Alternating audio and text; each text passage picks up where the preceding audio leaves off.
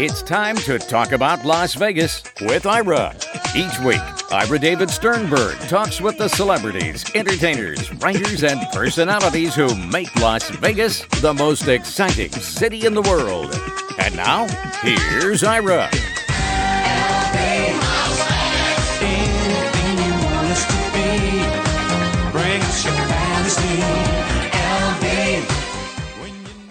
My guest is entertainer producer George Bugatti, who has also become a playwright with Trial on the Potomac, the impeachment of Richard Nixon, which opened on Broadway with Rich Little and is now a film, which recently premiered in Las Vegas.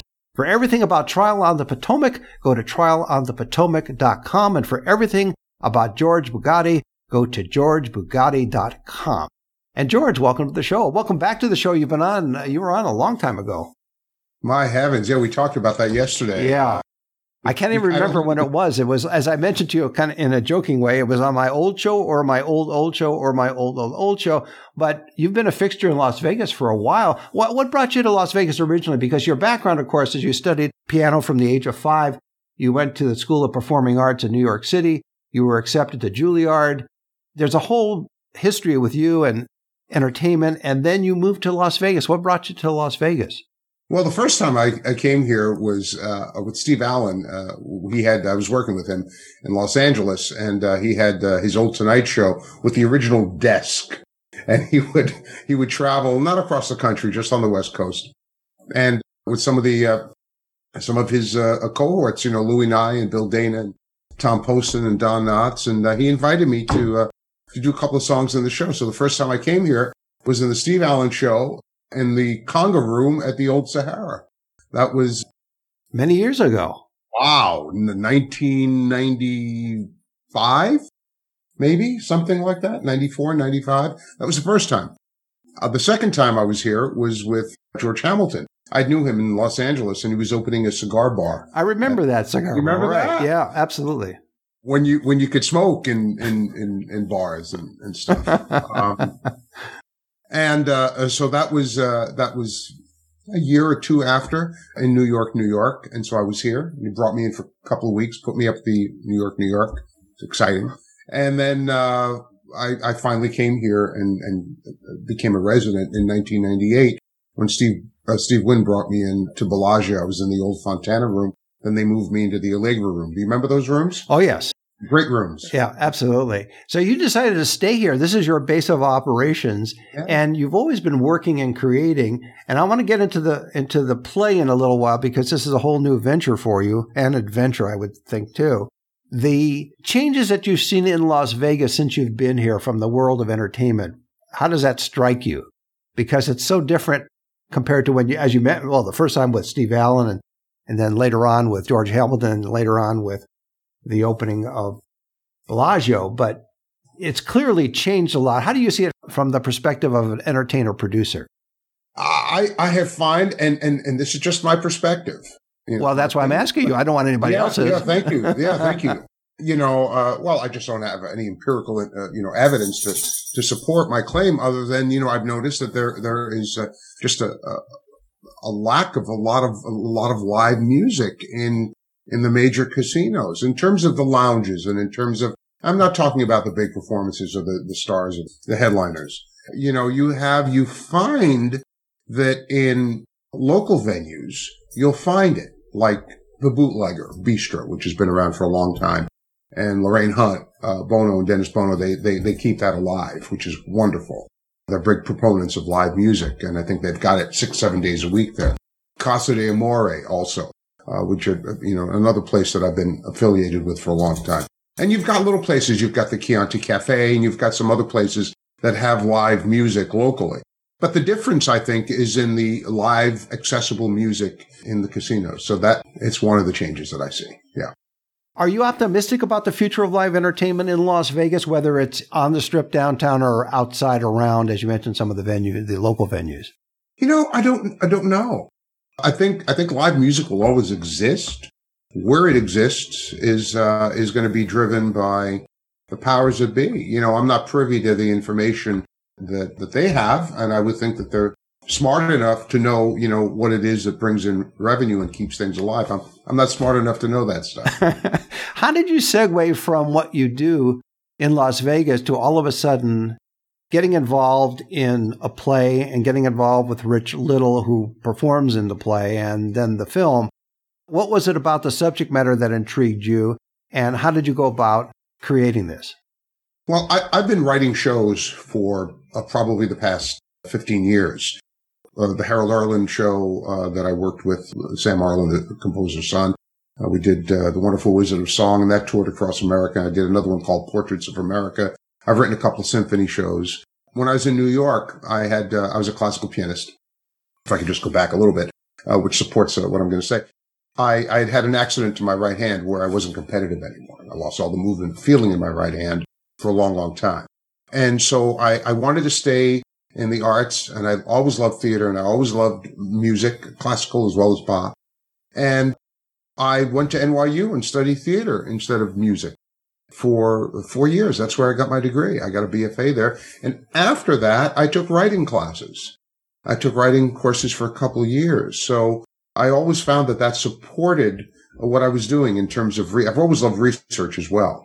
So researching songs and finding out about them. And I put those in my shows and I'd write little bumper things, little pieces of dialogue that got me or others that I worked with either on stage or off stage. So I've been doing that in some measure for a lot of years. When the book, I've also had a fascination with American presidents and specifically Richard Nixon. Don't ask me why, but I, I find him to be, I find him to be continued to be, and it's, I've held this passion for his uh, work and his life story for 35, 40 years and uh, maybe longer. And uh, every time I uh, go into a bookstore, I'd, I'd, go to the, you know, section that had uh, uh, books on presidents and American history, and I try to find something on Nixon. old bookstores as well. And so I have a collection and I would, throughout the years, just read them. When this book came out by Geoff Shepard, called The Real Watergate Scandal. I bought it and laid on my shelf. It's right there. You can see it in the back. I can. Our listeners can't, but yeah, I you can't. Ah, okay. It's right there. Um, we're on Zoom. That's right. Um, and uh, uh, well, you, you can go to uh, geoffshepard.com as well and find out a lot about it. It's fascinating. He uh, uh, he wrote this book. It laid on my shelf. Two years went by. I read it, and the first thing that came to mind was, my God, if we could give Nixon the trial that he never got, because the book presents a lot of information that Geoff has discovered throughout the past. And just real quick, the background on Geoff that enabled him to write this book on Richard Nixon. He was uh, the youngest, uh, or one of the youngest, uh, lawyers in the Nixon White House. Went to Whittier College, just as Nixon did. Got a scholarship from Nixon, uh, vice, vice, president at the time, and then uh, went to Harvard and after that, became a lawyer in the Nixon White House and worked there for five years. I was very disappointed in Nixon when uh, angry at him when uh, you know everything that went down and everything that was believed to be true at the time was a, a common knowledge. So he, uh, I guess, after after about twenty years or so, 15, 20 years uh, post uh, White House, he started researching uh, things in the National Archives, things that he had seen and questions that he had had. And uh, lo and behold, he put the pieces of the puzzle together. Documents that proved and sh- showed uh, prosecutorial mis- judicial misconduct. And so he's he's been uh, he's been a dog and a bone, but rightly so. There's a lot of information there, and uh, I just thought this would make a, a, wonderful play, and so I started writing it. I, I contacted him, and he right there on the phone said, "Pitch me. What's your idea?" And and we've been uh, collaborating for the past three years. Is he optimistic or pessimistic? And are you optimistic or pessimistic that that part of the Nixon saga, and there are people who uh, like Richard Nixon, there are people that dislike him, there are people that love him, there are people that hate him. But the overriding principle, based on what I hear you saying, is he didn't get his trial. And in America, you're considered innocent until proven guilty. And so this is a metaphor for that. Is he optimistic or pessimistic? And are you optimistic or pessimistic about history taking a different look at Nixon based on the material in the book and then, of course, on your play and subsequent film? I don't, I'm hopeful. I'm not optimistic or pessimistic. I think the best that we can hope for is that questions are raised. I think the best that we can hope for is that people just say, hmm, what if? What if? Take a look at it. If something else happens, if we can change the arc of history, that really is truly has become uh, the driving force for me in this. At first, I thought it was a wonderful project. Now it's a project. It's, it's wonderful to be involved in something that's bigger than me. It's not about me. This is not about my music. This is not about me singing. It's not even about me writing. I'm trying to tell the story. I'm trying to take these documents and make them dramatic and breathe life into them so that they can be absorbed and digested by the everyman. And when you finished the play, you were collaborating, you mentioned with Geoff, correct? On this. Yeah. Was he satisfied with your approach to the play and subsequent film, or did he feel that it was a little bit different than the book? I mean, clearly you can't do a play based solely on the book. It has to be more dramatic, which you made it. So it's the trial versus the book, which recommends that there could have been a trial or should have been a trial, I guess. But was he pleased with the results of what you did? Well, the short answer is yes. Along the way, I would write and I would send it to him and he would come back with three pages of notes. So if it were up to him, and he'll, and he'll say this, and he does say this, you know, for up to him, he would just write one long legal brief that would put everybody to sleep. And it was my, my job to be able to distill the information into just a few lines in every scene and to make them quick and in and out and get the point across.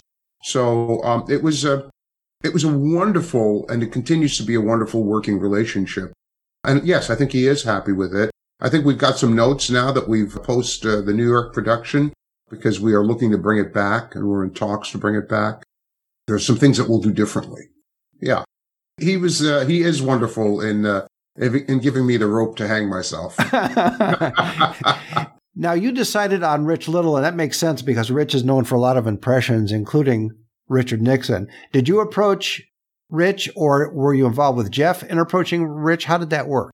No, well, you know, at the time, I wouldn't say that Rich was a friend, but we were acquaintances. I knew him from town, from, you know, being here for, for quite a while. And I've seen him at different events. And I thought, you know, who else? There, who else would, you know, he's right here. And this is a dramatic role. I'm hoping that he sees you know, my vision in this and that we can do it uh, as a, a, purely dramatic, you know, with a dramatic intention. There are some light moments in the play, but not with Nixon. You know, this is a, a very hard hitting piece, hard hitting role. And, uh, and he was game. He was wonderful. He was phenomenal. I mean, it's, it's, uh, he, he just dazzles people with his performances. You know, I, I cried when I saw it the first few times. Uh, and every now and again, when I see some of his work, I, I still choke up because it's just that good. Do you think the challenge for being fair, that's in quotes, the challenge for being fair to Richard Nixon is A, he was not the most likable politician all along. I mean, he came from a background that he was never if you compare him to John F. Kennedy, going that far back or even earlier, he was not a likable person. I guess he had he had moments where he could be likable, but in general, he didn't have that type of personality. So it's a leap of faith to ask people to be quote unquote fair in analyzing this new material and, and in the play and in the film because of that unlikability and the fact that from a political standpoint, a lot of things that he stood for were opposed by so many people. And especially when he was president during the Vietnam War and how that all ended. Again, this is a very long question, but I, I guess it comes down to can the play and film get a fair hearing if people can put aside their feelings about Richard Nixon? I think so. I absolutely think so. You know, because you're, you're not sugarcoating him in the play or in the film. No, not at all. All we do is every piece, uh, every every scene, every claim that we make in the dramatic scenes is supported by documents. And the documents are there. They're on the website. They're on my website. They're on the play's website. They're on Geoff Shepard's website for you to take a look at and compare to uh, what we present we actually, uh, in the playbill, we said all the information contained is corroborated absolutely to be true. That's our pact with the audience.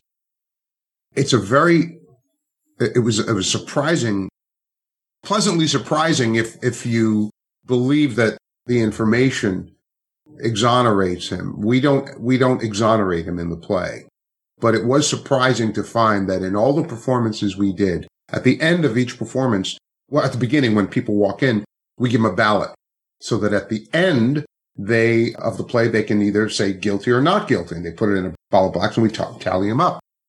All the plays in New York City uh, that we did of all the uh, performances, only one audience voted for his conviction and removal from office. And we found that to be very interesting. It's a two track thing as I see it. There's the resigning, which he decided to do, or you have a trial and see whether he's guilty once you impeach him. He chose to resign, Nixon, rather than go through all of that and put the nation through that. So one could argue he did the right thing at the time, even though he may have survived a trial. May have, because as you said, your audience can vote one way or the other. I think the question becomes if he knew then what we know now, would he have resigned? Would he have stood for an impeachment trial and said, you know what? My lawyers have information. What you think you know or what you have presented is either manufactured or incorrect or misguided or politically driven or all of the above. So I think that's the key question. If he knew then what we know now. Based on your research, and clearly you're in touch with Jeffrey all along the way of writing the play, there are several key pieces of evidence that was either withheld or, as you said, there's evidence of prosecutorial misconduct. From your point of view as the playwright, what was the most important piece of evidence, one way or the other, in the material? Something called a roadmap, which uh, Geoff Shepard uh, got uh, unsealed uh, in 2018, which showed the prosec- prosecutors actual roadmap in naming Nixon an unindicted co-conspirator. It was based on manufactured evidence.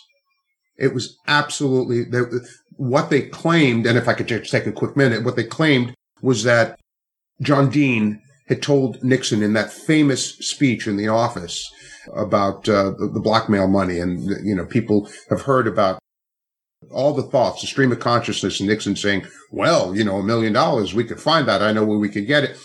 They were talking about a lot of things. At the end of the day, Nixon's decision was, let's not do that. John Dean, write a report about this. We'll present it to the Ervin Committee for an entirely new investigation on what's going on. And John Dean never wrote that report. Instead, he went to Congress for immunity they granted it to him. He flipped sides. So uh, that's sort of a there's, there's, a lot of information. Yeah, no, I know, I know. It's for your, for your audience to grasp. I know you can't go. Uh, but you can't the, go too. I, going back to your question, answering right. your question, I think I think the single most damning piece of evidence that uh, shows that Nixon was railroaded is the roadmap. Okay, good. Yeah, no, I know we could get into the weeds I and it would get too crazy after a while. Is the film a film of the play or is it a separate film altogether? No, it's a film of the play. We okay. did it on, on one night. So it's a, it's a good representation. It's, it's what you get when you just have one shot at it. Right. So filled filled with everything that you that you have, and the the, the slight uh, uh, imperfections and technical, and and uh, the, the, the performances are strong. Well, without getting too technical again into the weeds, but was it a three camera shoot, a two camera shoot, a one camera shoot? How did you it do was, it? It was it was actually three cameras in a lockdown. Okay. A wide angle, so it was four cameras. Okay. Interesting. And then, of course, they all the performers were mic'd, so you fed into the audio. Again, we're getting too technical for our audience, but I was yeah, just curious. Yeah, yeah. But I like to ask these questions, so it's fine. Sure. Did you get any reaction, or did the what remains of the Nixon family? Did they come? Any of them come to see the play? Yes. Tricia Nixon came down. Ed Cox, her husband, came down several times. And one of the performances, we were on stage afterwards, and uh, he had become emotional. He had it it, it touched him um, visibly. You know, it, the same happened with me. It happened with Geoff. to see to see this happen, but especially for the Nixon family to uh, for it to touch them and for Tricia to come down was amazing for us. And they lived it at the time, so including Ed. Very Edward, difficult. Right. Very difficult for them to Trish initially did not want to come down, but she had heard so much about it that she she thought I've got to come. Uh, Julie, on the other hand, could not bring herself. You have to understand what they went through. Eh, these are wounds that are still open. You know. Yeah, a lot of time has passed, but some of those things have major impact for people especially sure. relatives and especially daughters. So yeah, I understand that completely.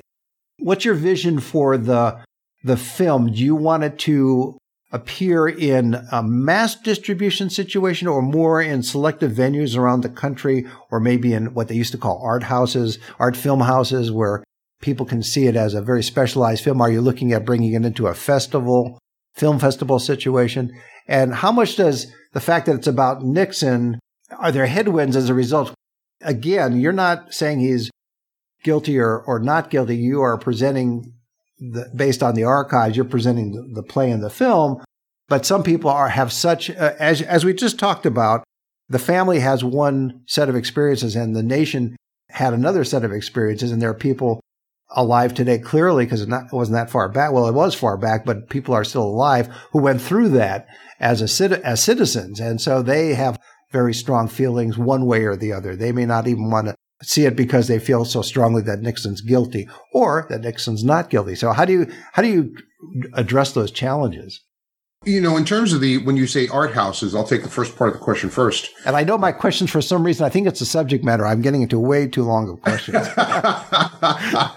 well, you know, you know, Geoff was on the, and just on a, a, personal, well, your audience can hear it. Geoff was on the Mark Levin show uh, just uh, earlier this week. And, uh, we've got the, uh, uh, the, the, the audio will be on trialandpotomac.com. So you can go there and listen to it. What we're doing is, uh I'm, I'm in discussions with Fathom events and Fathom, distributes all across America with Regal and AMC and they do independent projects. They'll do live from the Met or boxing matches or lectures, et cetera, et cetera. And so, so what we're do, what we're looking to do is to have this in limited markets and really as a tool to excite people, to inform people in support of phase two of the play when we go back to New York. And that's what that's for. And before I let you go, what's the most important thing you learned from the process of writing this play? That's a great question. Can I get back to you on that? uh, wow. You know, I haven't I haven't given that much thought. My thinking it's, is my thinking is that well, here's the thing. My thinking is that you had an idea, you read the book, you decided to write a play, you're collaborating with the author of the book, the play becomes a reality, you're in New York, it's a film now. So there are so many elements to this for you personally, but that's why I, I also wanted to go through that long monologue to give you a chance to think of an answer. thank you. Thank you. Very, very kind of you. Very experienced of you. And, and you actually did help me. Thank you. The subject matter is so wet. It's so juicy. Now it may be to a, a small audience, but all I did was build uh, I build upon, uh, I built upon something that was already there. There was the book. I turned it into a play and then the film. And these are just bricks. Uh, I'm, I'm sort of the bricklayer. I'm the, I'm the guy who's putting it all together. I'm lucky enough to be putting it all together. What did I learn from this? I think you just have to keep going. I think at any, at any point, uh, in a process. Uh, you know, you see you see houses in construction, and there's a couple of houses in my neighborhood that have been under tarp for over a year, and the reason being is you know you'll see a little bit of work done, and then they run out of money, and then they save money, and then they keep going, and then they build a little bit more. So it takes time. I think I think you have to have a commitment. You have to have a passion for it, and you just have to stay true to what you're doing. Um, in this case, I'm very lucky that this project, as I said in the beginning, is much bigger than me. And um, I think if you just stick through it, you can you can accomplish everything that you want to accomplish. Well, that's a great way to end it. My guest has been entertainer producer George Bugatti, who has also become a playwright with Trial on the Potomac, The Impeachment of Richard Nixon, which opened on Broadway with Rich Little and is now a film which recently premiered here in Las Vegas. For everything about Trial on the Potomac, go to trialonthepotomac.com. And for everything about George Bugatti, go to georgebugatti.com. George, thanks for being on the show. Thank you, Ira. Loved it. See you next time.